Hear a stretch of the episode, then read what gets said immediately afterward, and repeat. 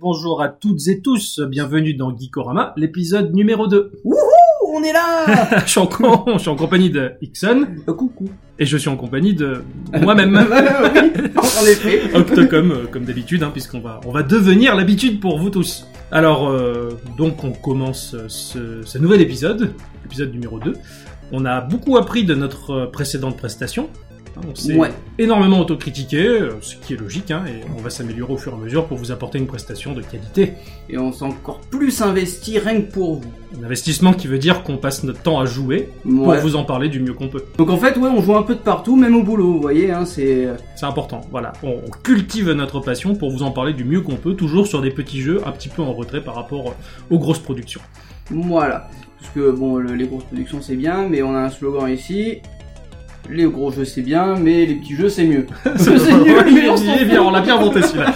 ok, ça sera notre devise à l'avenir. C'est nul. donc voilà, on a donc euh, cette semaine pour vous. On a testé de nouveau quatre jeux de chacun. Sept semaines. C'est très long. Hein. Ouais. beaucoup. Ça me plaît bien. Euh, alors, tu commences par ton jeu ou je commence par mon jeu? Ou je commence par ton jeu ou tu commences par mon jeu? On- on- on- Faisons de l'échangisme. Ce sont des chantismes jeux vidéo ludiques. Ça va être sympa. Euh, bah écoute, euh, attends, euh, vas-y. Alors, Je sais que t'as plein de choses à dire, que t'as vu plein de choses cette semaine. Ah oui, c'est passé plein de choses assez sympathiques. Alors moi, j'avais envie d'aborder un jeu qui m'a beaucoup plu, que j'affecte, euh, que j'affectionne particulièrement. Outre le fait que c'est un style de jeu qui est excessivement classique de partout, celui-là a su se démarquer. J'avais envie de vous parler de Kingdom Rush. Kingdom Rush, mais qu'est-ce que c'est? Alors Kingdom Rush, moi je trouve qu'il est injustement méconnu.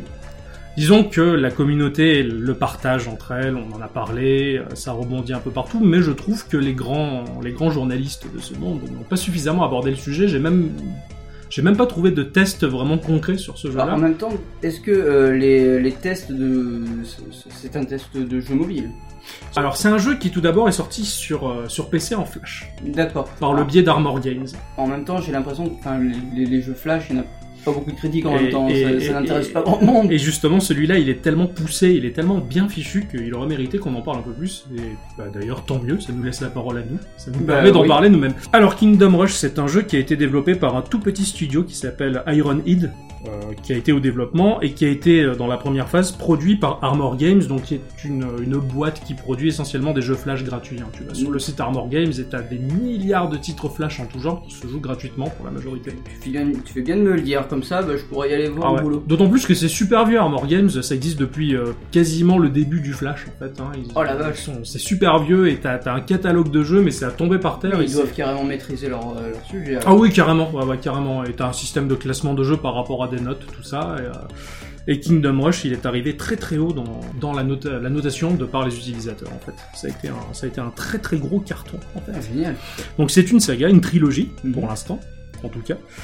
Euh, quand on voit les évaluations sur iOS et justement le système de notation d'Armor Games, en fait, il a été placé quasiment dans les premiers jeux, tout du moins euh, lors de la première année de sa sortie, donc ça, ça a eu un méga gros succès. Ah ouais, carrément, quoi, putain. euh, C'est disponible sur Android aussi, hein, pour le, pour le coup. Ouais. Euh, en 2011, le jeu, il a reçu le premier prix du concours de jeux vidéo uruguayen. Uruguay. Donc, bon, ça, ça- ça- Bon, ça, ça- c'est quand même un prix. C'est hein. quand même un prix, hein, je veux dire. pas hein, dénigrer, voilà, hein, ça serait le prix les- de Somalie du jeu vidéo. bah, c'est un prix. Hein. Uruguayen, si vous nous écoutez, euh, félicitations. Merci d'avoir euh, donné un prix à ce jeu-là. Il en valait la peine. Et, euh, et un gros blâme pour les grosses sociétés et ces gros pays qui qui se la pètent avec leur triple A et qui osent même pas donner un prix à ce genre de jeu qui tabasse. Puis de toute façon, les triple A, enfin, je veux dire, avec ce qu'ils font en ce- Enfin, il y en a bien, il y en a, il y en a des biens, des triple A, mais bon, honnêtement. euh, Merde. ça- ça- non, mais ça tourne en rond, je trouve. Attends, non, oui, je suis d'accord. mais C'est pour ça qu'on qu'on préfère jouer à ce genre de, de petits jeux en majorité. Ils sont là pour nous surprendre. En dirais. 2012, euh, autour de Kingdom Rush, est sorti un comics qui a été publié dans sa version numérique. Mais En version numérique, ouais, il y a eu un comics parce que justement le, les graphistes ou le graphiste tout du moins qui tourne, euh, enfin qui tourne, il tourne pas sur les hein, Dommage. il n'a pas été exorcisé encore. Mais... Ouais, beau. Ta mère joue à des jeux vidéo en enfer. Mais euh, il a, il a une patte graphique excellente en fait, et il a, il a géré un comics qui est donc qui est, sympathique, qui est en anglais hein, pour, le, pour le coup, mais qui approfondit l'histoire et le background de, de ce petit jeu-là. Ah oui, il y a carrément un background sur le, sur le jeu. Ah ouais, le jeu, c'est un. Alors oui, je, je sais pas si je l'ai dit, mais c'est un tower defense. Non, tu l'as pas dit. Voilà. Donc je le dis, c'est un tower defense. ah oui, oui, oui. Ah oui, oui, oui, oui, un tower defense. Question pour un champion. Donc c'est un très bon tower defense pour le coup, puisque j'en parle, puisque je l'ai choisi. c'est ça. Tu étais l'élu. Je suis l'élu. Je suis le néo de, du tower defense. Donc euh, donc c'est un c'est un tower defense, mais qui arrive à se démarquer du reste et à et à frapper un grand coup. Donc euh, les développeurs ont d'abord sorti le, le, premier opus sur Flash et par la suite ils l'ont sorti uniquement sur Android et, euh, et iOS. Alors ça, ça, ça a provoqué un gros tollé parce qu'il a été énormément joué en Flash et tous les joueurs PC se sont sentis un peu euh, dégoûtés en fait parce que parce qu'ils auraient voulu y jouer à la suite mais ils n'ont pas pu. Ouais. Donc euh, Ironhead a fait une lettre ouverte sur son blog de développement pour s'excuser officiellement auprès des joueurs parce que en fait ils ont fait des choix particuliers. Ils ont d'abord misé sur euh, le support tablette et support euh, support mobile en fait, hein, Mhm. qui est un peu le même, pour surtout des raisons de programmation. Parce qu'en fait, alors leur rêve, C'est plus chaud de programmer pour. euh, en fait, pas du tout. Disons que c'était même le plus simple de le faire sur PC, mais ils ont commencé à travailler en Flash. Ils ont commencé à programmer le jeu euh, sur Flash, mais ils se sont aperçus que c'était difficile de, de, de cumuler du Flash. Ils voulaient le faire, le sortir également sur Steam, mais euh, ça impliquait le fait qu'il fallait le développer sur Unity pour que ça sorte sur Steam. Donc, ils ont dû Ouais. appréhender un langage Unity, euh, le langage euh, inhérent à la plateforme, le sortir sur iOS et Android. Donc, c'est encore deux langages différents. Et ces gens-là, en fait, c'est un petit studio de trois personnes. euh, un garage, quoi. simplement, ouais, dans un, dans un salon, tout du moins. Ils ont développé leur premier jeu. Ouais, ils étaient dans un salon tous les trois, un salon mal éclairé, m'ont-ils dit, hein. quand, ils ont, quand ils ont répondu à mes questions. C'était, euh, donc ils ont développé ce jeu-là en partant de zéro, en ayant juste des connaissances relatives sur le Flash et sans, sans connaître les autres supports. Ils ont dû apprendre sur le tas eux-mêmes. Ah ouais, carrément. Et pour le coup, ils ont leur jeu, ils l'ont ils l'ont ils l'ont programmé cinq fois pour ces différents supports. Donc ils ont recommencé parce qu'ils ont fait des erreurs, machin, et ça, ça a été assez difficile pour eux. Ça, ça me fait penser au. au- tu sais, quand, quand t'es en soirée et que t'es t'es un peu beurré, tu vois, et que tu parles avec des gens, et ouais, ça serait bien un jeu comme ça, comme ça, comme ça.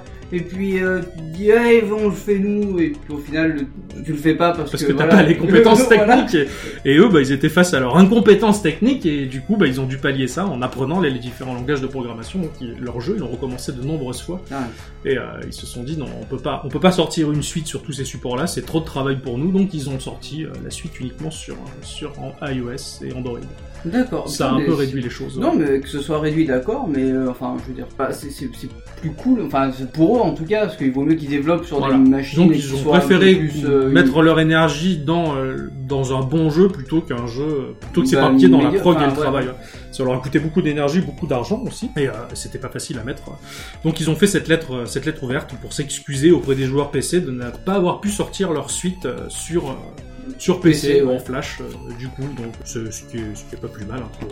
Je, je- sais pas, parce que Unity, c'est c'est chaud à programmer dessus, tu penses ou euh, Alors moi qui travaille actuellement euh, sur un jeu euh, dont je tairai le nom et je tairai toute information d'ailleurs, Unity c'est pas si chaud que ça, c'est assez prémâché, mais si t'as envie de le sortir sur plusieurs plateformes, bah, peut-être qu'ils ont préféré justement se mettre à fond sur ces, ces plateformes-là. Parce que Comme tu, le- tu, tu penses que iOS et Android, ça, ça le lit pas l'Unity, tu vois Ouais, ça peut lire, mais euh, Ouais, je sais pas. Après, je suis pas dans le backstage du truc, hein, Ouais, non, non, savoir mais comment je, ils ont. je, je me posais la question uniquement, peut-être que des gens qui écoutent ce podcast ont la réponse. Oui, Unity, normalement, c'est une plateforme qui s'adapte à tous les supports, théoriquement. Ils auraient pu le faire là-dessus, mais je, je sais pas comment ils s'y sont pris, hein, après tout. hein, ils- Oui, bah après, s'ils sont trois, les gars. C'était leur histoire, hein. c'était ouais, c'était donc euh, voilà, une histoire de trois amis qui avaient en 2010 euh, envie de créer un petit jeu en fait sur euh, la Coupe du Monde euh, en Afrique. Euh, ils étaient partis sur ce projet initial et puis en fait finalement euh, ils ont sorti un premier jeu qui s'appelle Clash of the Olympians qui est, qui est assez sympathique, je peux pas m'étaler dessus mais qu'on peut tester facilement. hein, qui- Ouais. Bah, qui est je assez sympa.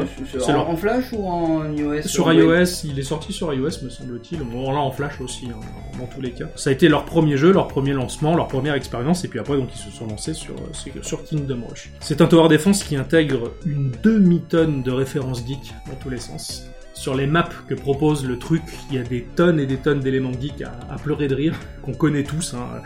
Euh, je, je sais pas, je, je prends quelques exemples, mais euh, à un moment, par exemple, on a une map qui est sur le désert. Il y a des, des hordes d'ennemis qui nous attaquent comme dans tous les tower défense. Et dans le désert, à un moment, tu as des, des hommes des sables de Star Wars qui se Ah. baladent et en fait qui vont tirer alternativement une balle et qui one shot un ennemi aléatoire sur la map. Donc ça, ils peuvent t'aider. Mais ils tirent pas, alors, ils rafalent pas si tu veux, ils tirent de temps en Ouais, temps. ouais. Ou t'as des bantas, à un moment, les bantas, tu cliques dessus un peu à la Warcraft 3 comme un port, et le banta il se met à avoir une grosse diarrhée à se déplacer si tu veux. Ou euh, sur, tu commences le troisième opus, donc c'est le, le troisième opus est orienté euh, sur un univers très elfique. Il remonte sur les origines de la saga en fait. Et le Ouais. premier level en fait, tu as des elfes qui accompagnent un hobbit et un magicien qui vont prendre le bateau. Ah. Et, et entre autres, tu vois. Mais quelle est cette référence dis Je sais pas, j'ai pas trouvé. Ah, mince. Dans le désert, tu peux tomber sur une énorme roue, euh, une énorme roue avec différents chevrons à activer pour ouvrir un passage dans les étoiles, par exemple. Ouais, forcément. Il y a ouais, des ouais. tonnes, des tonnes de références geeks et pour eux, en fait, ils se sont amusés à mettre toutes les références qu'ils kiffaient, euh, tout ce qui les faisait marrer, ils l'ont mis et en fin de compte, ça constitue euh, une grande partie de la patte de, de, fabrique. puis ça met un méga cachet au truc, quoi. Je veux dire, c'est- Carrément, tout le monde s'y retrouve. Dans, dans tous les jeux, tu peux retrouver une référence geek ou quoi. Tu te dis, putain, les, les devs, ils ont pensé à ça, C'est cool, ils, quoi. sont, ils sont. Alors, c'est surtout à partir du deuxième opus que ça s'est développé, en fait. Ouais. que tu retrouves ce genre de référence geek. Le premier, il est beaucoup moins. Ça a, ça a été leur premier jet, leur premier essai, qui est excellent. Mais tu trouves beaucoup une des dimensions geek beaucoup Ah. plus prononcée dans le 2. En, en même temps, les, enfin, je veux dire, un premier jet en général, c'est rarement vraiment bien. euh, Bah, il est trop bien. Bah, le premier jeu, il tabasse sa mère qui pue, quoi. Le jeu peut être bien, mais euh, les, les références qui vont derrière, ça construit quand même l'univers du Carrément, jeu. carrément. Et puis ça intéresse euh, la communauté qu'on est, hein. Il n'y a pas à tortiller, hein. Moi, demain, tu me sors un jeu où tu as des méga références, bah, Tu je- délires, tu te jettes voilà. dessus. Une chose que je reproche à, à, à- à Iron Head, j'arrive pas à le dire, mais c'est de ne pas avoir mis de DeLorean pour l'instant. Ah, la DeLorean, mais c'est. Mais bon, c'est un univers médiéval fantastique, donc peut-être que. Après, ça peut- elle peut voyager dans le temps, cette, Euh, cette oui, là. puis, ils auraient pu mettre un TARDIS. Euh, Également. Mais bon, Pour les fans de Doctor Who, il y a hein, tout qui est possible. hein, ouais. Donc, euh, bah, euh, donc Kingdom Rush, en fait, il est né surtout de l'intention de fabriquer un Tower Defense qui. Il voulait présenter dans ce Tower Defense, en tout cas, des batailles épiques, comme on peut le trouver dans, dans Le Seigneur des Anneaux, hein, où c'est qu'il y a des milliards de bonhommes. Ouais, tu ouais. prends le gouffre d'Elme, en fait, tout ça. Ils, ils avaient envie de créer cette dimension supra-épique, et par les vagues d'ennemis qui te submergent dans ce jeu, bah, tu, retrouves plus ce genre de bataille, en fait, qui va te faire presque penser à un Total War miniature, plutôt que Ah ouais, tower quoi. defense classique où les unités se suivent à la queue leu pour se faire flinguer quoi. C'est c'est très, c'est assez différent pour ça. À la queue le ou à la flinguenne. Quelle est la différence? Il y en a pas, mais c'est une référence à Camelot en fait. D'accord, je suis largué. Donc la passion de- du jeu vidéo qui s'est lancé euh, à partir de leur premier opus, le succès qu'ils ont ren- rencontré également, a fait en sorte qu'ils se sont lancés dans la saga pour donner naissance à un Kingdom Rush 2 donc qui était beaucoup plus riche, beaucoup plus ambitieux, beaucoup plus grand, beaucoup plus impressionnant et rempli de tout le savoir-faire qu'ils ont acquis lors du premier opus. Et tu le sens, tu le sens. Même si le premier il tabasse, le deuxième il est encore mieux. Ah ouais, carrément quoi. Mais bon, bon, après si on a envie de se faire l'historique et de le faire dans l'ordre, on peut, on peut le faire dans, dans l'ordre quoi. À partir de là, ils ont acquis une routine de travail. À partir du 2, ils savent comment développer un jeu, ils savent comment faire, ils savent où aller. Et ils se sont tapé le délire de faire un troisième opus. Un troisième opus très frais, puisqu'ils Mhm. se sont relativement éloignés de ce qu'ils ont fait. Ils ont, ils ont voulu remonter aux origines pour raconter l'histoire de, de leur background. Je vais pas rentrer dans les détails pour pas spoiler, hein, comme ça je vais pas gâcher l'affaire des gens, mais euh, et du coup ça leur a permis de faire un jeu très frais, parce que le 1 et le 2 ils sont, ils sont très homogènes, ils sont très, Ils sont liés. ils sont liés, très liés. Alors que le 3, il s'éloigne beaucoup, il part dans les origines, ils sont partis dans un autre délire. Et ce jeu-là leur a surtout permis de financer leur prochain projet qui devrait sortir euh, au courant de cette année-là. D'accord. C'est peut-être un Tower Defense, c'est peut-être autre chose, on, on, sait- pas trop. Il y a des streams, hein, on peut aller voir, mais je, je vous laisse découvrir par vous-même. Il est déjà sorti ou Non, enfin, le troisième, enfin leur troisième jeu, enfin leur nouveau jeu, tout du moins leur troisième jeu, je dis n'importe quoi. Il n'est pas encore sorti, on... mais ça ne devrait pas tarder. Il s'appelle Iron Marines. En fait, c'est un jeu qui se passe dans le futur, euh, qui emprunte, on va dire, l'univers de Starcraft ou de Warhammer 40 000. D'accord. Et ça a l'air d'être d'être un tower defense dans la même lignée, mais ils peuvent réserver de grosses surprises là-dedans et des mécaniques de jeu encore bien plus complètes et plus fournies qu'un simple tower defense. Donc, euh, et pour l'avenir, hein, ils m'ont confié euh, que pour l'avenir, en fait, ils ont l'intention de se lancer euh, peut-être dans du RTS, peut-être dans du RPG multijoueur. Ils savent pas vraiment. Ah, donc, Cela euh, dit, ils sont très prudents, ils sont en train de calculer tous les risques et ils vont essayer de faire le choix le plus judicieux possible quant à leur avenir. Quand, quand tu développes un jeu, euh, il faut vraiment. Enfin, Surtout quand t'as une petite équipe. ouais, voilà quoi. Ouais. Et ils se sont pas agrandis au fur et à mesure. Je veux dire, ils sont restés à trois. euh, Alors moi ils m'ont dit qu'ils étaient trois, après euh, comme ils disent eux-mêmes, ils peuvent cacher euh, d'autres choses derrière, d'autres Ouais, personnes ouais. derrière. On sait, on sait pas. Ils doivent faire appel à des potes ou quoi. C'est une bande de potes avant tout, Oui, une bande de passionnés, quoi. Et, euh, et le succès qu'ils ont rencontré avec ce jeu-là, bah, c'est un peu la méga classe. Ouais, on rêve ouais, carrément. Ouais, c'est un, peu de la bombe atomique, quoi, et, euh, et surtout qu'on va rentrer, je vais rentrer dans le détail pour, pour expliquer ce qu'est ce Tower Defense. Donc, Kingdom Rush 1, donc c'est le premier qui impose les bases du style, les bases du jeu, et tout de suite, ce qui saute aux yeux, c'est qui te charme, c'est la patte graphique du jeu. En fait, l'aspect visuel, il est super kawaii et Mm. il est hyper violent. Et, euh, Kawaii est violent. là. Kawaii et, et, et violent, c'est cette alliance des deux choses, ce contraste en fait entre le côté mignon, les personnages ils sont Ouais. ils sont tout petits, alors tu, tu vois même pas leur visage en fait, parce que ce sont de toutes petites unités hein, sur une map. Ouais. Et ils ont un style graphique, mais qui charme à mort. Et c'est ce qui a fait son gros succès. Quand tu poses les yeux là-dessus, tu lances un tower defense en flash parmi les milliards de tower defense que t'as, et là tu vois, putain, il y a du talent. Et ce talent-là, il te, il te charme, quoi. Et en plus, il est ultra violent. Il y a du sang, il y a des, des explosions dans tous les sens, il y a des décapitations, il y a des trucs. Ah ouais, c'est- carrément, c'est- putain. et, et du coup, en fait, ça, ça allie, on va dire, un côté, euh, un côté super sérieux, avec un background super sérieux et un côté euh, super mignon. C'est très étrange comme alliance et ça marche trop bien. Ça marche super. Donc les bonhommes, ils sont tout petits, les monstres, ils sont, ils sont tout petits et, euh, et le jeu a du talent. Le jeu a Ah, du talent, ah, c'est ah, c'est le premier truc qui séduit. Quoi. Cela dit, tu as, enfin, c'est, c'est le jeu est complètement différent de ce que, ce que je vais dire là. Tu as- Worms qui est très petit et très mignon, mais qui, fait mal. Ouais, bah, bah, justement, le Worms, il était percutant, moi je trouvais pour ça à son époque, et bah Kingdom Rush fait le même effet. Bah ouais, Ah. parce que carrément quoi, ce, ce, ce genre de. Bah, j'ai regardé un peu des screens quand tu m'en as parlé, c'est, mignon quoi. C'est trop mignon, ouais, de- c'est clair, c'est super mignon et ils sont hyper violents l'équipe, ils sont très très méchants quoi. Alors c'est un jeu classique, hein, on va dire après dans, dans le style du Tower Defense, c'est-à-dire que tu as une map avec une route, la route qui va déterminer le déplacement des vagues ennemies qui vont se pointer. Mhm. Tu as des emplacements tout prédéfinis qui vont te permettre de, de positionner des tours. Et des tourelles, en fait, tu as quatre types de tourelles de base, en fait, qui sont les archers, qui sont les bombes, qui sont la magie et qui sont des soldats. Et cette base-là de tourelles, ces quatre tourelles-là, tu vas le retrouver systématiquement dans les trois jeux. D'accord, c'est une base. C'est une base, c'est obligatoire, tu auras forcément des archers, tu auras forcément des, des mecs qui vont balancer des bombes, tu auras forcément des super magiciens et tu auras forcément euh, des soldats. Donc, Ouais, en même temps, c'est un tower défense, donc ça se tient debout en fait. euh. Oui, oui, c'est logique. Hein. Donc, euh, on retrouve un peu plus ou moins cet aspect-là assez, assez classique et avec forcément un, un choix d'évolution possible et imaginable. Ouais. Donc, tu level up tes, tes tourelles en fonction de l'argent que tu gagnes tout en butant les monstres qui vont se, se pointer à- par vague. Et tu vas faire évoluer ces, ces, ces tourelles sur, on va dire, trois levels principaux. Donc, euh, au début, elle est, elle est toute faiblarde. Tu vas prendre tes archers, par exemple, c'est des archers à la con, hein, tout simple. Au fur et à mesure, tu vas level up ta tourelle, elle va être un peu plus puissante, elle aura une meilleure portée, elle va être d'autant plus puissante au level 3. Et quand tu arriveras au level 4, tu auras la possibilité d'avoir deux choix possibles. Et Oh. systématiquement pour toutes tes tourelles. Tu vas pouvoir différencier ta tourelle, l'orienter plus dans l'attaque. Alors, euh, je te prends les archers, par exemple, là, les archers qui, dans Kingdom Rush 1, sont essentiellement, on va dire, une tourelle essentiellement Mm. médiévale avec des petits archers médiévaux dedans. D'accord. Arrivé au level 3, tu auras la possibilité de la transformer en, en super arbre elfique avec des elfes qui vont rafaler des, des- des- des flèches à mort. Connais qui n'a rien à voir en fait.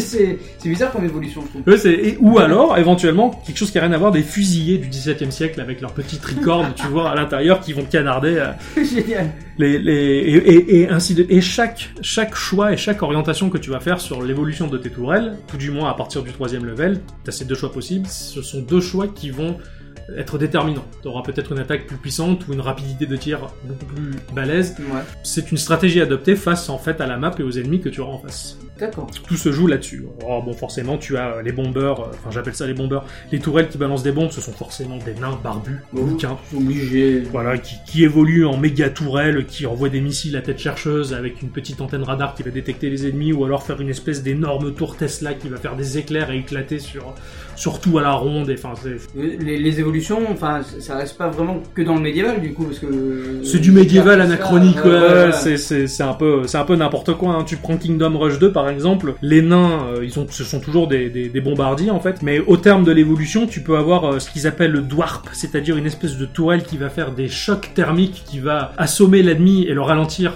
dans, dans, dans son action, ou alors tu peux le transformer en Battle Mecha T200. Le Battle Mecha T200, c'est une unité robotisée bipède, un peu comme dans Star Wars en fait, Ouais. sur laquelle il y a des nains qui balancent des bombes, et cette unité, tu peux la déplacer dans un rayon d'action, par Merde. exemple.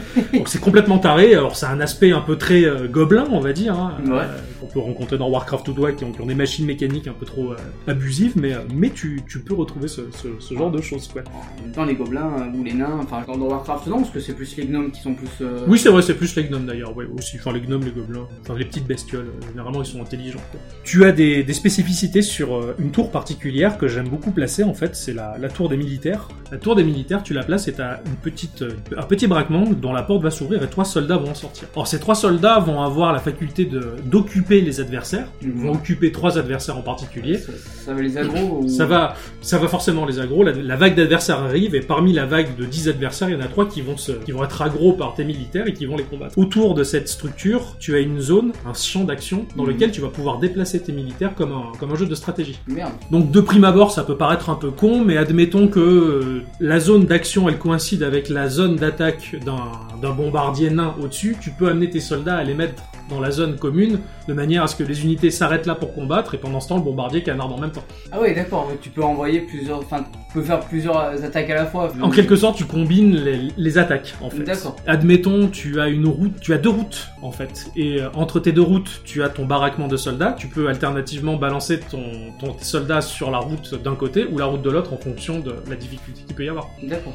Donc ça, c'est assez euh, stratégiquement, ça- c'est d'une importance ultra Euh, capitale. que- quelque part, enfin, tu es en train de me dire que ce Tower Defense a une- un gros aspect stratégie. À mort, Parce qu'en fait, hyper à mort. Le, le, le- le plus gros tower defense auquel j'ai pu jouer, c'est Must Die. où euh, le, le- le principe, en fait, tu poses juste des pièges par terre. D'accord Euh, bon, tu as ton trajet où tu as les orques qui vont, euh, qui, qui vont arriver. Ouais. Et en fait, t'as juste à poser des pièges et toi, après, derrière, tu canardes. Ouais, ok. Tu vois, t'as as une arme, euh, soit que ce soit une hache, soit une, euh, soit une magie, un peu de la magie ou Ouais, quoi. ouais. Et euh, tu dois juste poser des pièges et canarder. En fait, ça se résume à ça. Il n'y a pas vraiment d'aspect stratégie, D'accord. Là, il y a un côté stratégie, Ça m'a l'air super, intéressant. cool, En plus, donc, comment au- à la saga, tu as la possibilité d'envoyer des renforts. Donc, euh, c'est-à-dire que de manière alternative, tu as le sort qui va se charger. Quand il est chargé, tu peux positionner n'importe où sur la map deux soldats. D'accord. Donc, tu veux positionner tes deux soldats, tu as la possibilité au fil du jeu de les faire évoluer jusqu'à les faire évoluer à un stade où ils ont des sabres laser et tout ça. Enfin, c'est complètement, complètement C'est craqué, ça. Oui, c'est complètement abusé, mais ils sont, ils sont super forts. Et tu as aussi un sort qui se recharge, c'est une pluie de feu qui va, ah, qui va complètement fracasser une zone en particulier. Éventuellement, quand t'as un gros nœud d'ennemis qui arrivent et qui sont hyper condensés, hyper méchants, hyper pas contents, t'envoies ta pluie de feu, tu les écrabouilles et ça fait du bien et ça soulage un peu tes unités derrière. Ça soulage. Ouais, ou alors avant que les adversaires, la vague d'adversaires arrive à passer la dernière zone qui va te faire dégager tes points de vie, en fait, t'envoies cette vague de feu pour les empêcher de passer. et Une espèce de gros, une grosse AE ou un truc comme ça Ouais, ouais, ouais, une invocation de, de, de- dégueulasse, de, de pluie de feu, en fait, euh, D'accord. qui se charge au fur et à mesure et très lentement. À la différence des renforts que- qui sont un peu plus faiblards, mais que tu peux envoyer assez régulièrement euh, pour soutenir tes unités. Et toujours aggro deux bonhommes. parce qu'ils D'accord. sont deux. C'est assez sympathique. Donc ça crée une dimension stratégique assez, assez sympathique. Tu as donc euh, la possibilité de- d'upgrader tout ça avec un arbre de talent. Tu as des arbres de talent liés à tes quatre types de tourelles que Mhm. tu peux faire augmenter au fur et à mesure. Tu finis une map, tu as une prestation. Si tu, es, tu, débutes, tu débutes ta partie avec 20 points, 20 points de vie, si tu termines ta partie avec 20 points de vie, tu as 3 étoiles. Ces 3 étoiles, tu peux les dépenser dans l'arbre de talent qui te permet d'augmenter tes archers, qui peut te permettre d'augmenter tes nains, ton magicien ou éventuellement t'as ton sort de feu qui fait pleuvoir des boulettes infernales. carrément un ordre de talent. Ouais, dedans, tu as des arbres de talent et du coup tu as une dimension d'autant plus stratégique parce qu'il faut choisir euh, ta préférence et comment comment Bah, comment comment, tu veux le jouer, quoi. comment tu veux le jouer. Tu as également selon les maps euh, on va dire des tourelles spéciales qui sont déjà implantées donc ça peut être un Sasquatch, ça peut être euh, éventuellement des elfes. Je sais Ah, que dans Pour moi, un Sasquatch, c'est. Un Yeti. c'est un Yeti, C'est enfin, ça. Ou le, le. Ah non, c'est pas la même chose que le Bigfoot, non? Oui, c'est un Bigfoot ou un Ouais, Yeti. ouais. Enfin, c'est une, une merde poilue euh, qui, qui Ouais. tape très très fort. quoi. Dans Kingdom Rush 2, tu as des tourelles spéciales. Tu as des zones où tu as des pirates à un moment. Donc, c'est un énorme bateau pirate qui ouvre sa, grande porte. Là, et t'as des vagues d'ennemis qui sortent de là. Et tu peux, t'as une petite tourelle, c'est des, des petits pirates que tu peux embaucher pour un, un certain prix, qui coûtent très cher mais qui sont très efficaces et euh, qui vont vachement t'aider en fait. Tu as, t'as des tas, des tas d'énains, euh, t'as des tas de structures qui sont déjà en place sur la map et qui te permettent euh, d'embaucher pour un prix assez balèze quand même des unités beaucoup plus costauds que d'habitude. Donc en fait, tu peux carrément, enfin, tu peux, tu peux jouer là-dessus aussi. donc. Tu peux jouer là-dessus, tu te dis tiens, là il y a des unités qui vont aggro, qui vont taper fort, peut-être que je peux diminuer mes soldats habituels pour plus orienter ma partie sur des flèches ou quoi. Enfin, c'est, là aussi t'as une dimension stratégique balèze quoi. Ah ouais. Putain, en fait, c'est- vraiment un tower defense stratégique. Très très stratégique et euh, c'est ce qui fait d'ailleurs l'intégralité de son charme. Donc Ah, dans le bestiaire adverse, ça va dans tous les sens, t'as des ennemis à tir larigot. Essentiellement déjà on peut les catégorifier en un ennemi terrestre. Donc la plupart du temps ce sont des, des bestioles qui marchent, hein. tu as des orques, t'as des ogres, tu peux avoir des bandits, des, des maraudeurs, des ennemis insectes, t'as des grosses araignées Ah, qui- ah, les petites araignées qui sont très rapides et très chiantes à choper, t'as des grosses araignées qui alternativement vont pondre des œufs que si tu détruis pas rapidement, les œufs vont éclore et lâcher une horde d'araignées supplémentaires. ouais, ça, ça me semble logique. Ça prolifère à mort, t'en as dans tous les sens et c'est très très chiant et des fois tu perds ta partie parce que tu pensais pas que le jeu allait se dérouler comme ça, il faut recommencer de nouveau pour réadapter sa, sa stratégie. Tu as des ennemis volants, donc euh, tout ce qui est unité terrestre, tes petits soldats euh, sont tes- efficaces, ils j'imagine. sont inefficaces, les, les, les bombardiers, enfin les nains qui canardent les bombes, bah, ils peuvent pas les atteindre Ouais. avec leurs bombes qui tombent. C'est avec euh, euh, les archers. c'est avec les archers et les magiciens en fait, les tours de magiciens. Donc là, là encore, c'est une... si tu mises tout sur tes sur tes bombes et si tu mises tout sur tes soldats, et Ouais. que tu te retrouves d'un coup avec une vague de bestioles qui volent, Ouais, elles passent toutes, merde, tu perds tes points de vie, t'es mort et tu te dis putain, faut que je réadapte ma partie quoi. Donc là aussi, il faut prendre connaissance du, du terrain, faut prendre connaissance de, de la partie quoi. Tu as tu as donc les ces monstres là qui vont déferler euh, par vagues gigantissimes et de plus en plus balèzes en fait, ils vont également avoir des forces et des faiblesses qui vont on va dire s'imbriquer dans tes tourelles. C'est une sorte de Shifumi. D'accord. Par exemple, tu as des ennemis, euh, t'as les orques et les gobelins qui vont être très sensibles aux flèches, mais tu vas un jour te voir te pointer des, des mecs en- avec des grosses armures qui, eux, par exemple, les flèches ça leur fait rien, mais c'est les sorciers qui, avec leur magie et leur rayon de, Euh, de magie. les, euh, Et là, tu dois réadapter tout ton jeu. Tu dois dire, tiens, là, il y a des mecs en armure, je vais peut-être plus construire de magiciens, machin, tout ça. D'accord. Donc là aussi, tu dois, tu dois jouer Ouais. avec ça, quoi. Tu dois, bah, tu dois adapter en fait à la façon dont euh, les, les ennemis arrivent. Arrive, voilà. Et des fois, tu perds complètement ta partie. Et le jeu te surprend parce que tu vois la route, tu vois la route ou les routes principales du Ouais. jeu. Tu te dis bon, ça va se passer comme ci, comme ça. Et puis d'un coup, t'as un mec qui se pointe avec une énorme hache qui va couper des arbres et qui va fabriquer une nouvelle route à laquelle tu t'attendais pas. Ah, merde. Et là, tu te dis merde, il faut aller, il fallait que je construise peut-être plus de tourelles ici pour les ralentir tous. Et t'as pas assez, tu te fais massacrer, tu recommences. Un Tu- tour- un véritable tower defense. Un véritable tower defense qui te, qui te surprend et qui, qui, qui fait très très très chier quoi. Alors t'as des hordes, voilà, comme je le disais, d'insectes qui pondent des œufs, t'as t'as des wargs qui sont des loups qui se déplacent extrêmement rapidement, qui sont Ouais. très nombreux, il faut le maximum de trucs pour les aggro, les ralentir et essayer de leur canarder des flèches. T'as des, des, des, des chamans qui vont soigner les unités qui sont autour d'eux. Ah Il oui, faut ouais, essayer ouais. de les flinguer en premier. Tu as des, des, des créatures qui font, qui boostent à la résistance de ceux qui sont autour d'eux ou leur vitesse éventuellement. Ouais, t'as des espèces de, de, de power-up un petit peu. Le power-up chez l'adversaire qui va Ouais. te, qui va vraiment, vraiment, vraiment te faire chier. Les décors sont super variés sur toute la saga. hein. Tu te retrouves dans la neige euh, avec des Yeti, avec des trucs complètement dingues. Tu te retrouves dans le désert avec Stargate, euh, Tatooine et toutes ces conneries là. tu, tu te retrouves dans des jungles avec des créatures complètement dingues, des insectes pourris, des elfes corrompus. Tu te retrouves chez les pirates. Tu te retrouves dans le chaos complet des montagnes du Mordor avec de la lave et des conneries, et des, et des démons qui t'attaquent. T'as- Tu as des zombies. Enfin, t'as- t'as une. Je vais pas tout spoiler, mais t'as t'as Ouais. T'as un, t'as un bestiaire qui est super varié sur, la, sur carrément les trois opus. Quoi. Ah, génial quoi. Et le truc, c'est que t'as des boss. Ah merde. Dans certaines parties, tu penses avoir fini, tu vois que t'es à la... Alors, tu as le compteur de vagues, hein, tu te dis, bon allez, je suis à la huitième vague sur la neuvième, t'arrives à la neuvième, tu l'as fini, et puis là, t'as un boss complètement dingue qui implique une stratégie, hein, un certain Ah oui, nombre de tours ouais. adaptés à lui. Alors bon, c'est complètement chiant, et c'est complètement fou, quoi. Surtout quand, tu, quand ça t'arrive et que tu t'y attends pas quoi. Ah, carrément, Ah, carrément. ça y est, j'ai fini. Ah bah non. Alors bon, euh, sans s'attarder trop sur le détail, euh, t'as la musique qui est, qui est relativement sympa, euh, Ouais. qui est plus qu'honnête en fait, euh, elle m'a pas marqué C'est un thème particulièrement. particulier ou... Hmm, bon, c'est c'est un thème de bataille. Quoi. Ouais, ouais. Voilà, ouais. ça, ça se laisse écouter, ça- c'est assez sympathique. Quoi. À partir du deuxième opus, t'as un système de héros, c'est-à-dire que tu vas avoir une unité à la Warcraft que tu vas déplacer de partout sur ta map. D'accord. Donc moi généralement, euh, ça c'est personnel, hein, mais je la place toujours plus ou moins avant la, la, la zone où l'ennemi va me faire perdre mes points hein, sur la fin pour l'aider. Mais bon, des fois t'as des embranchements, donc euh, c'est à toi de, de la positionner. Et cette créature là, en fait, elle aussi tu peux la level up et elle a un arbre de talent défini. Putain, génial. Et en plus, alors bon, ça c'est contestable ou pas, mais tu peux payer avec ton vrai fric ou la monnaie que tu gagnes difficilement dans le Mmh, jeu, en bah. tout cas pour acheter d'autres héros qui sont tarés. C'est un côté pay to win ou est-ce que les autres zéros, les, les autres zéros, Les zéros, autres, ouais. les autres héros euh, sont, Tu- Alors moi j'ai fini, ou est-ce moi que- j'ai fini les jeux avec le héros de base, c'est très bien passé parce que j'ai bien géré mon personnage et euh, j'ai même downgradé et upgradé à- en fonction de la situation. Ouais. Ça passe très bien. Après c'est juste qu'ils sont tellement kawaii les autres, ils sont tellement mignons les Ouais, juste que t'as envie de les avoir quoi. C'est un autre perso. C'est un autre mais, perso ouais. qui a d'autres fonctions, d'autres attaques, d'autres Mais possibilités. ça te donne pas de facilité. Non, pas jeu, particulière. C'est, c'est juste pour le plaisir de, de remercier les développeurs d'avoir fait un jeu aussi cool et de leur donner un, un petit peu des sous. quoi. D'accord. ok. Même si la- les applications sont, sont payantes à la base, mais pas très chères. Quoi. Ouais, c'est. euh, J'imagine que ça doit pas dépasser les 2 euros. Oh non, je crois que ça dépasse pas les 5 euros. Je, veux- je veux pas m'avancer. trop, Ouais. mais, euh, le prix. euh, Tu as donc euh, une map principale sur les trois opus, dont sur le troisième opus d'ailleurs. euh, Kingdom Rush Origin, la map elle est en couleur, elle est super jolie avec ses petites animations, euh, ça fait vraiment map papier euh, de carte au trésor, tu vois, avec des petites animations très sympathiques. Et tu vois les différentes étapes de, de tes, de- des, des missions à, à accomplir. Et à chaque Ouais. mission, tu peux gagner une, deux ou trois étoiles en fonction de ta prestation. D'accord. Et pour augmenter, on va dire, la rejouabilité, tu as également euh, deux ou trois niveaux de difficulté qui peuvent te permettre de gagner du rab. Par exemple, tu finis ta première mission avec le niveau de difficulté normal, tu gagnes tes trois étoiles. Tu peux le passer en normal, tu gagnes une étoile en supplémentaire. Et en super difficile, tu peux gagner encore une petite étoile. Ces étoiles, c'est la monnaie qui te permet de- d'upgrader tes unités et tes sorts. Putain, C'est génial. Donc ça Ça, peut, il y a une rejouab- rejouabilité assez sympathique, quoi. Putain, ça a l'air vraiment franchement poussé, quoi. Ils ont vraiment poussé le Ouais. jusqu'à fond. quoi. Carrément, ils sont, ils sont allés dans le détail en fait de, de la chose. Quoi. De toute façon, c'est quand tu vas dans le détail que, que forcément le jeu tu est bien. quelque chose que. Ah, voilà. C'est clair. À partir du deuxième opus également, tu as une boutique. Alors quand tu tues des mobs sur ta map, tes archers ou tes bombers ou tes soldats ou n'importe quoi, tu tues des créatures. De temps en temps, tu vas gagner un petit cristal. Ce cristal, tu l'accumules dans ton sac de cristal. Ouais.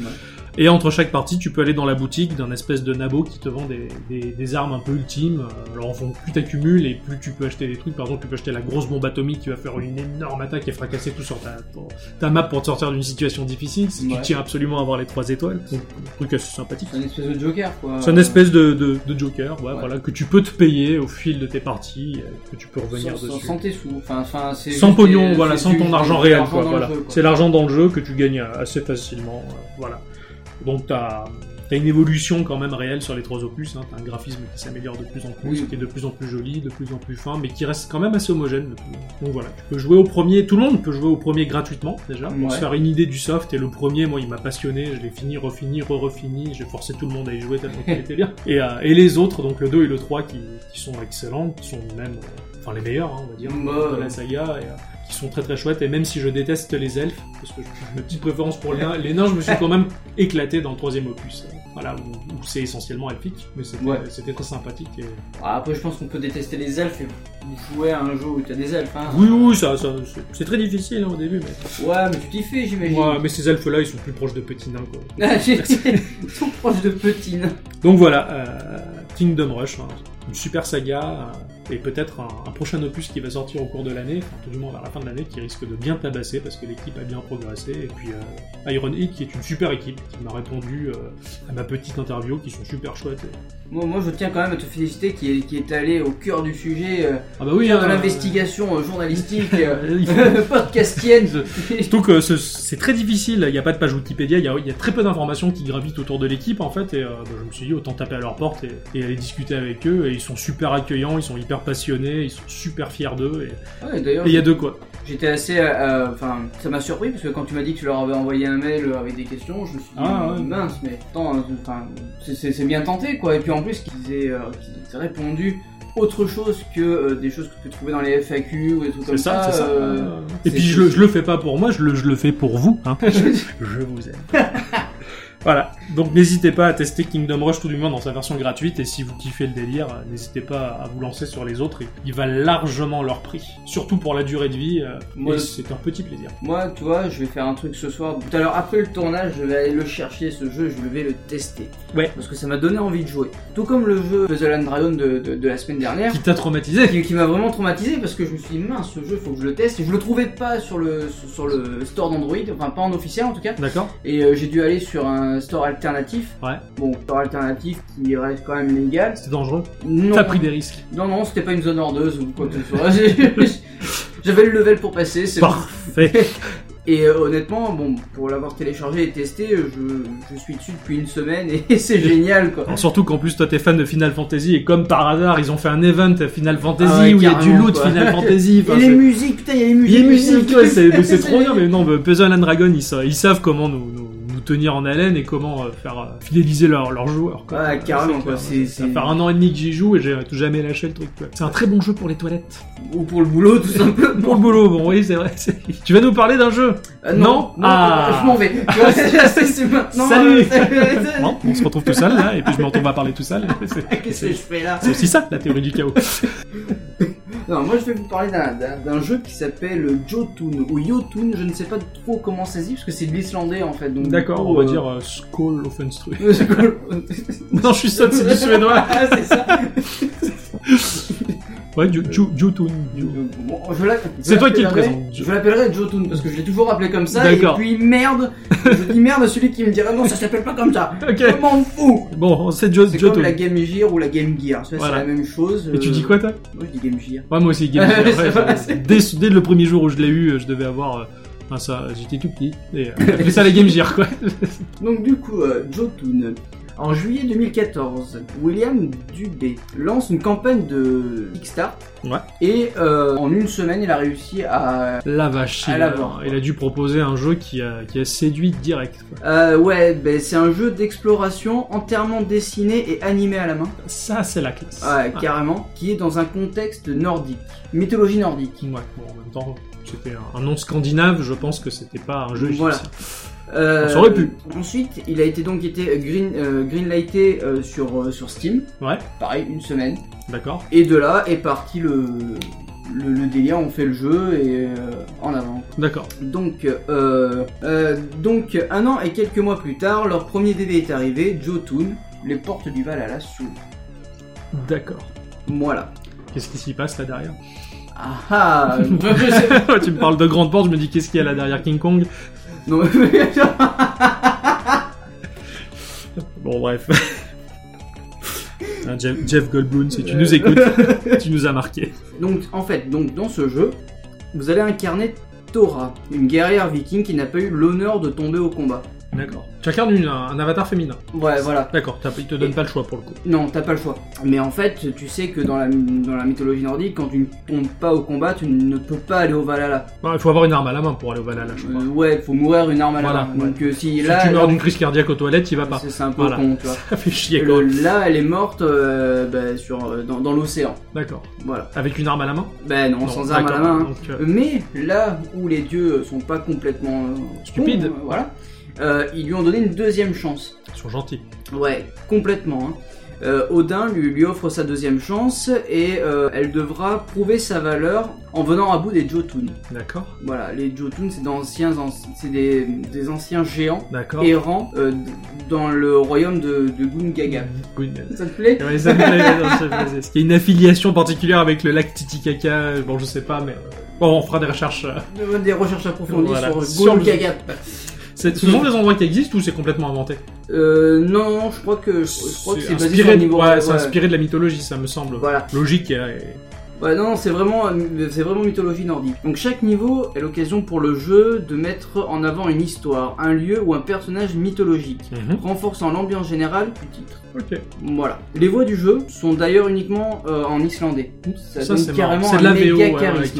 Ça, c'est magique, ça. C'est en fait c'est un choix complètement qui dépote parce que Ouais. honnêtement bon la semaine dernière bon, on avait un, un jeu bon, qui avait inventé une langue mais là c'est carrément de l'islandais Ouais, donc en fait c'est as- pas histo mais presque quoi C'est excellent. Excellent. Déjà que bon, enfin, c'est vrai que de la VO c'est toujours assez sympathique, surtout Ouais. quand on a les sous-titres. hein. Enfin, Je vais te donner l'exemple. Moi, je regarde Big Bang Theory, et si tu regardes Big Bang Theory en version française, t'as l'impression que ce sont des stagiaires mongoliens qui ont fait le doublage, quoi. Ah ouais, à ce Il faut absolument l'avoir en, en VF, quoi. Et j'ai beaucoup plus rigolé en VF. euh, euh, Enfin, j'ai regardé Big Bang Theory en VF, mais euh, la VO, je la connais pas. Ouais, elle est très très, mais enfin ça n'a rien à voir. Même il y a des gars qui passent à la trappe et tout ça.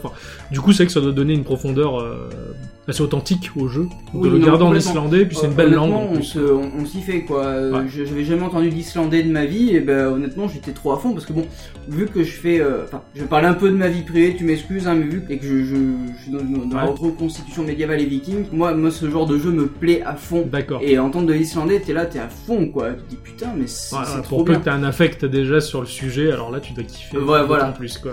Donc euh, comme je disais, le jeu aussi est entièrement dessiné et animé à la main. Ça c'est super cool. Il doit y avoir une patte graphique Ça, vraiment ça tire, particulière. en fait, ça, ça tire son influence des dessins animés de Disney des Ouais, années ok. 80, Oui, ouais, 90. ouais, je vois. ouais. Voilà, donc euh, en fait, ça a une méga gamme de couleurs et de mouvements très amples. C'est clair. D'autant plus que, enfin, ça dénature pas un jeu parce que un sprite animé de toute manière, c'est déjà une animation préfabriquée qui va être rappelée en fonction de l'action faite. Et finalement, que ce soit un sprite animé pixel par pixel ou à la main, ça revient même. Non, mais moi je trouve ça, ça passe très très joli quoi. Honnêtement, Ouais, bah, tu prends, enfin, je prends l'exemple de Mark of the Ninja, qui, je sais pas ce qui a joué, mais euh, Non, du tout. c'est un truc d'infiltration, tout fait à la main comme ça. Ah euh, oui, ça me parle. Il tabasse, il est magnifique, c'est super dynamique, et le fait que ça soit dessiné à la main, c'est hyper propre. C'est Ouais, très très très joli, quoi. Et ça, c'est un, un argument pour moi qui suis dessinateur et graphiste, ça me donne carrément envie d'y jouer, quoi. Il y a très très peu de jeux, euh, j'en- j'en connais très peu des jeux qui sont animés à la main en fait. Ouais, ouais. Euh, Peut-être Skullgirl, c'est un jeu de, de baston. Oui, euh, oui, oui, voilà. carrément, ouais. Et euh, ce jeu-là, je le trouvais très joli uniquement pour ça, quoi. Après, bon, c'est du versus fighting. Après, il y a plein d'autres choses qui rentrent en compte. C'est sûr, J'aime bien le versus fighting, mais après, bon, voilà, on s'éloigne du sujet après, mais. mais ça, ça, je trouve que ça se profile de plus en plus, hein, euh, Oui, sur, oui, les, carrément. sur les stores Bah, actuels. disons et- que c'est un choix couillu, quoi, en Voilà, fait. c'est hein, ça, ouais. Tu as Never Gone qui est sorti récemment sur, euh, sur, euh, sur smartphone et, et sur, sur toutes les plateformes. Et c'est pareil, c'est un jeu de baston euh, dans un univers très, très Dark Soul en fait, qui est animé à la main. Et l'animation à la main, ça a un cachet vraiment hyper magique. Ouais. C'est très joli, c'est très propre. Euh, je vais parler un peu des musiques parce que les- la composition est de Maxime Lacoste Lebuy.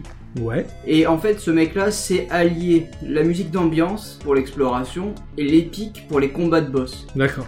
C'est, c'est, c'est- tu, tu l'entends quand tu le vis. Hein, Ouais, il y a, il y a un côté très, très, très nordique. euh, Ouais, ouais, carrément, vraiment ouais, bah, nordique. ouais. ouais, ouais. Tu, tu, tu t'envoies dans de l'épique avec. bah, en même temps, t'as des combats avec des, des, des géants de glace ou de feu. euh, Enfin, c'est Ouais. des géants quoi. D'accord, ouais, ouais, ouais. T'es, t'es tout petit sur la map et là tu dois Ah, t'as- combattre contre ça. ouais, tu ouais. te dis, mais merde quoi. C'est- C'est marrant, d'ailleurs, je trouve que la plupart des jeux qui adoptent une BO euh, ou des OST euh, nordiques ont tout de suite un cachet plus poétique. Je prends l'exemple d'une Ravel, en fait, le petit bonhomme en, oui, en laine. euh, les musiques, c'est très irlandais, et- mais c'est putain de magnifique, quoi. Oui, oui, oui, carrément. Et, et du coup, t'as une dimension poétique qui est beaucoup Ouais. plus profonde que si t'avais mis du hip-hop dessus. Ah ouais, mais en même temps, Je suis allé fort. euh, ouais, ouais, carrément. Ouais. Mais bon, Mais ce que je veux dire par là, c'est que les, les jeux nordiques en général, il y a beaucoup de gens qui s'intéressent à la mythologie nordique. Il y a Vraiment, beaucoup de choses qui s'appuient dessus, Ouais. que ce soit en termes d'animé en manga ou de jeux vidéo ou même en film. carrément, ouais, ouais. Et il y a beaucoup de choses qui s'inspirent de ça. Et euh, je trouve que la mythologie nordique est l'une des plus poétiques en fait. C'est ça, je suis d'accord. Elle a, elle a quelque chose. Le fait que ça soit majoritairement enneigé, déjà, ça offre un décor euh, assez magique, assez idyllique. Bon, alors, je dis ça peut-être parce que je suis un sudiste et que la neige, euh, je la vois que sur les photos, mais, mais c'est vrai qu'il y a quelque chose de, de très apaisant. Et, euh, et leur musique, elle est vraiment en accord euh, avec leur, leur paysage, Ouais. avec, leur, avec leur philosophie, leur mentalité. C'est assez, euh, c'est assez bien. D'ailleurs, enfin, t'as une espèce de qui, qui me vient là d'un coup, mais euh... C'est pas une diarrhée, j'espère. non, Ça va alors, continue. Non, mais en fait, il y, a une- il y a une phase de jeu qui, me- qui me vient. En fait, tu es dans des espèces de, de, de, de- de forge de nains. D'accord Et euh, en fait, tu, as une espèce d'ambiance monstrueuse, quoi. Et tu as vraiment envie d'explorer. Et que ça te donne un. Je, je saurais pas comment l'expliquer, tellement c'est, je trouve ça joli, en fait. C'est, c'est pas poétique, Mhm. c'est juste beau. D'accord. Parce que t'as la coulée de lave, tu as euh, les espèces de forges de nains hyper grandes. Les décors sont Ouais. animés à la main également, tout ouais, est fait à la main. Ouais, tout est fait à la main, c'est, c'est, c'est complètement déconné d'ailleurs. Hein. En- en- alors je sais pas si je te coupe ou si j'anticipe, mais en termes de gameplay, ça se joue comment ce, ce truc-là? Alors, tu peux le faire euh, clavier-souris. Pas de D'accord, non mais ce que je veux dire c'est c'est un, un jeu d'action. Ah, c'est un jeu d'action, euh, D'accord. tout ce qu'il y a de plus bête, hein. tu, tu, tu avances et tu tapes quoi. D'accord, tout simplement. Voilà, mais t'as une grosse phase de- de- d'exploration Mhm. parce que bon bah tu as hum, comment dire, tu peux trouver euh, plusieurs choses en fait dans le dans les dans les mondes en fait parce que tu as tu as cinq mondes, tu as cinq royaumes à thème Ouais. et tu as neuf niveaux, D'accord. deux niveaux par royaume sauf pour le premier. Ok. Et tu accèdes à ça grâce à le Wound Gap. En fait le, le, le Gap c'est un, un espèce de hub si tu préfères, un Ouais, espèce d'arbre, d'accord, d'accord, ouais. tu vois?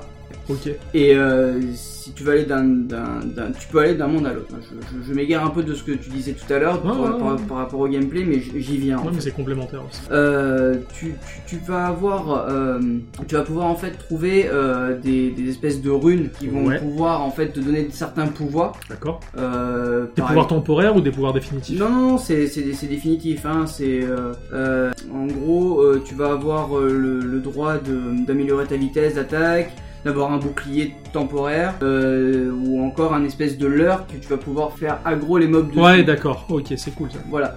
Ça, ça, ça se joue vraiment comme ça. Mhm. Après, le jeu est un peu dur, je trouve. D'accord. Parce que, Il y a du challenge quoi. ouais, bah, bah, du challenge, non. Mais euh, quand. En fait, tout va reposer sur le boss.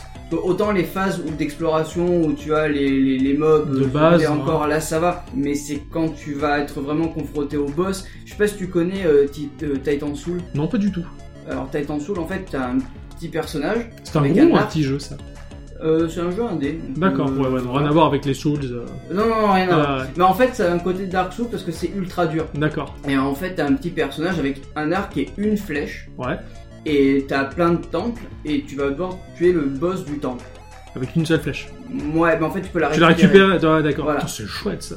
C'est, c'est, c'est super chaud. Bah en fait c'est un peu le principe en fait. T'es tout petit, t'as un espèce de grand géant et t'as une hache avec des compétences à côté. D'accord. Donc du coup bah... Ouais, tu le fight quand même. Ouais. Ouais voilà. Tu le fight et tu dois Et esquiver les tout. coups et. Ouais, voilà. Ouais, c'est, ouais. de, de l'attaque, de l'esquive, mais voilà. Tout se repose là-dessus. Il n'y a, pas un côté stratégie ou... Alors, voilà. Moi, tu m'as montré deux screenshots et j'ai eu l'impression de voir des illustrations. hein, euh, Il y avait un petit côté Shadow of Colossus en fait où t'as vraiment des, des bestioles gigantesques Ouais, ouais. et ton petit bonhomme il est tout petit mais t'as pas l'impression que c'est un jeu, t'as l'impression que c'est un dessinateur de talent qui a fait son truc et Ah, de ouais. voir bouger ça, ça doit être super bien quoi. Franchement, t'as vraiment l'impression d'être une espèce de dessin animé. Ah ouais, carrément, c'est magique ça. hein. Et en plus, t'as vu que t'as la voix en islandais derrière parce que t'as, t'as, Il y a une narration il y a qui une se met en narration place. qui ouais. se met en place. Voilà quoi, ça, ça donne vraiment du cachet au jeu. Non, ça tabasse. Voilà, c'est pas un très gros jeu, c'est Tu as- pas. un Tu as un inventaire euh, Non, t'as pas d'inventaire. T'as pas d'inventaire. Bon, Non, t'as juste euh, des, des, des, Des, sorts, des sorts liés aux runes à ramasser pour les débloquer, d'accord. ouais. Tu as des choix drastiques à faire, du genre, t'as un emplacement limité de sorts ou un arbre de talent Non, du tout, non. Non, tu peux cumuler tout ce que tu trouves. Ouais, voilà. euh, ouais, d'accord. En fait, t'as pas vraiment de cumul parce qu'en fait, tu, tu t'as ta hache, tu, puis après, bah, tu fais avec ce qu'on te donne, quoi. D'accord, voilà, ouais, ouais. Tu, tu- Est-ce que tu peux passer à côté d'une rune qui te donne un pouvoir, par exemple? Ah oui, euh, tu, Tu peux passer à côté, donc. ouais, tu euh, peux ouais. passer à côté. Oui, moi, ça m'est arrivé de refaire un niveau parce que j'avais oublié un truc. D'accord, ouais. Tu le sais que tu loupes ce truc-là? Parce qu'à un moment donné, tu vas en avoir besoin, surtout. Ouais, ok, tu comprends. Ah, Le jeu te fait comprendre Voilà. qu'il te manque quelque chose. Ah, c'est intéressant ça. C'est voilà, c'est c'est pas un très long jeu. Hein, il se finit assez rapidement euh, si on a un peu la, la, la foi de, de combattre ces géants. Ouais. Mais euh, je trouve que le jeu est à faire quand même, parce que rien que pour la beauté de la chose. Ouais, d'accord, je comprends. Intéressant en tout cas. Voilà. Ça tourne sur quoi? Euh, sur PC. D'accord, Sur PC, euh, tu, tu le trouves sur Steam. Alors j'ai pas le prix en tête. On n'a Euh, jamais les prix en tête, hein. Non. En fait, on Euh, dépense sans compter, quoi. C'est ça. Voilà. Mais je crois qu'il doit même pas dépasser les 20 euros quoi. hein. Ouais. Ça serait déconné si, si je pense qu'il fait 14,99 ou un truc comme ça. Ouais, ok, d'accord, c'est cool ça. Pour un bon jeu, un joli jeu en tout cas, qui, Ouais. qui a, qui a une durée de vie honnête. C'est euh, très honnêtement la durée de vie, euh, ah, je dirais une bonne bah, entre 10 et 15 heures quoi. hein. D'accord, C'est, euh, Ouais, c'est largement ce qu'il faut. Voilà. De toute façon, des jeux qui dépassent. Moi, je trouve des jeux qui dépassent 15 heures, c'est un investissement particulier de temps. Et, euh, et bah, bah, voilà, on a un travail, on a des familles, on, a Euh, des, voilà, oui. on a des contraintes et on n'a pas forcément le temps de trop jouer. Un jeu qui se finit en 15 heures, je trouve que c'est largement honnête et c'est ce qu'il faut. Non, non, c'est vachement bien. Bah après, c'est tu le fais pour l'histoire quoi. Oui, surtout, ouais. Bon, Hein, on moi, aime un les jeu- histoires. hein. Un, un jeu, je le base surtout sur l'histoire qu'elle va me raconter. Voilà, ouais. Tu vois, j'aime beaucoup les jeux où t'as, enfin, j'aime beaucoup. J'aime les jeux de stratégie, etc. Mais une- une- un jeu qui me raconte propose une, belle histoire, Je, je suis du même avis que toi. Ouais. je- toute façon, le, le jeu vidéo, c'est un média qui, qui avant tout raconte des histoires. Il est, vraiment aujourd'hui en plus suffisamment mature pour s'imposer, en con- enfin pas en concurrent, mais tenir, à- se tenir main dans la main avec les livres et films. C'est un média Et- qui et- raconte et- des histoires et, qui les raconte bien. Et honnêtement, je, je, je dirais aux gens qui disent à d'autres personnes Ouais, mais tu lis pas de livres, euh, tu cultives pas, etc. Je, leur dis non, non. Ouais. Ah non, je comprends. Moi, j'ai vraiment envie de te dire, ah, mais attends, mais tu lis pas de livres, tu te cultives pas. Mais comment tu oses dire ça? C'est de la T'as merde. déjà joué à un jeu vidéo? Donc euh, du coup, euh, je pense qu'on va s'arrêter là. Ah bon? Bah ouais, Ah, Merde. c'est la tristesse. Ouais, je suis hein. un peu triste, je voulais pas. Bonne nuit. Bonne petit. Fais un podcast qui dure deux jours. Un jour, on fera une nocturne en, en En podcast. podcast, ouais, jusqu'à ce qu'on s'endorme ou qu'on tombe, tombe dans les vapes, ça pourrait être bien. Ouais, ou alors il faudra une grosse bouteille de pastis. Voilà. En tout cas, on va conclure ce podcast maintenant parce que en termes de durée, c'est largement suffisant. Ouais, je pense qu'une heure c'est largement suffisant. Ouais, c'est presque trop. Je pense qu'il y en a plein qui dorment déjà. Et euh, bah, on peut s'arrêter là et recommencer la semaine prochaine. Bah oui, Alors à la semaine prochaine. à la semaine prochaine. À la semaine prochaine. Des bisous.